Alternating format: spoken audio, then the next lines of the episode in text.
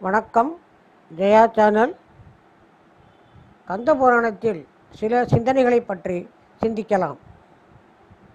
ஓம் தத் புருஷாய வித்மகே மகாசேனாய தீமகி தன்னோ சண்முக பிரசோதையாது.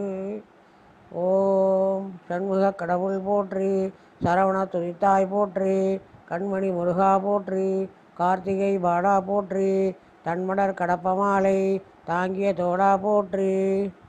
முருகவேள் சிவபூஜை செய்தல். அங்கனம் சென்ற வானவர் தலைவனை பெருமான் வருக என்று அழைத்து இங்கு நாம் சிவபெருமான் திருவிடைகளை அர்ச்சனை செய்து வணங்க விரும்புகின்றோம். அதற்கு வேண்டும் உபகரணங்களை சேகரித்து தருக என்று உரைத்தார். அவ்வாறே இந்திரன் சேகரித்து தந்த பொருள்களால் இருவரும் அறியா திருவடிகளை முருகவேள் பூசனை செய்ய ஈசன் உமையமையோடு இடப வாகனத்தின் மேல் எழுந்தருளினார். அக்காட்சியைக் கண்டு உச்சிமேற் கரங்குவித்து தொழுது போற்றினார் முருகப்பெருமான். மைந்தனது வழிபாட்டின் தன்மையை அறிந்து மகிழ்ந்த ஈசன் நொடிப்பொழுதில் உலகமெல்லாம் அழிக்கவல்ல பாசுபதம் என்னும் அஸ்திரத்தை அடித்தருளி இது நம்மிடம் தோன்றிய சிறந்த படை. மாயனும் பிரம்மனும் இதனை பெற்ற பெற்றவர் அல்லர் இப்பெரும்படியை யாரால் தாக்க இயலும்? உயிர்களையெல்லாம் இது நாசம் செய்யும்.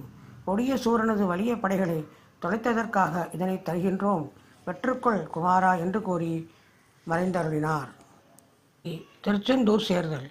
பின்பு மண்ணியாற்றின் தென்கரையில் அமைந்த திருச்செய்நெல்லூரை விட்டு காவிரி ஆற்றை கடந்து திருவடைமருதூர் என்னும் திருப்பதியையும் திருமயிலாடுதுறையையும் திருப்பரியலூரையும் மற்றும் சிவபெருமான் அமர்ந்தருளும் பழம்பதிகளையும் கண்டு சென்றார் குமாரவேல்.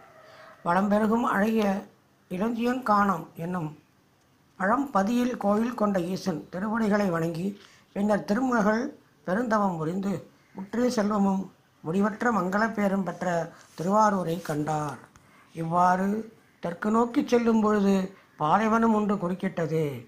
அங்கே கள்ளி மரங்கள் கரிந்தன பாலை மரங்கள் பட்டன முள்ளிச் செடிகள் எரிந்தன குரவ மரமும் காரகிரும் கொல்லிக்கட்டையாயின. இங்கனம் எங்கும் தீப்பட் தீப்பட்டார் போன்று இருந்தது. அப்பாலை. அங்கு முருகவேல் சேனையோடு எழுந்தருளிய போது அக்கொடிய காடு பெருமழையாய் குளிர்ந்த அழகிய குறிஞ்சி நிலம் போல் ஆயிற்று. இத்தகைய பாலைவனத்தை கடந்து வேற்படை தாங்கிய குமரவேல் செங்குன்றூர் என்னும் திரு சிவபதியை வணங்கி மணிகளையும் வைரங்களையும் முத்துகளையும் மற்ற பொருள்களையும் அலைகளால் அள்ளி எரியும் திருச்சீர் அலைவாய் என்னும் செந்தி மாநகரைச் சேர்ந்தார்.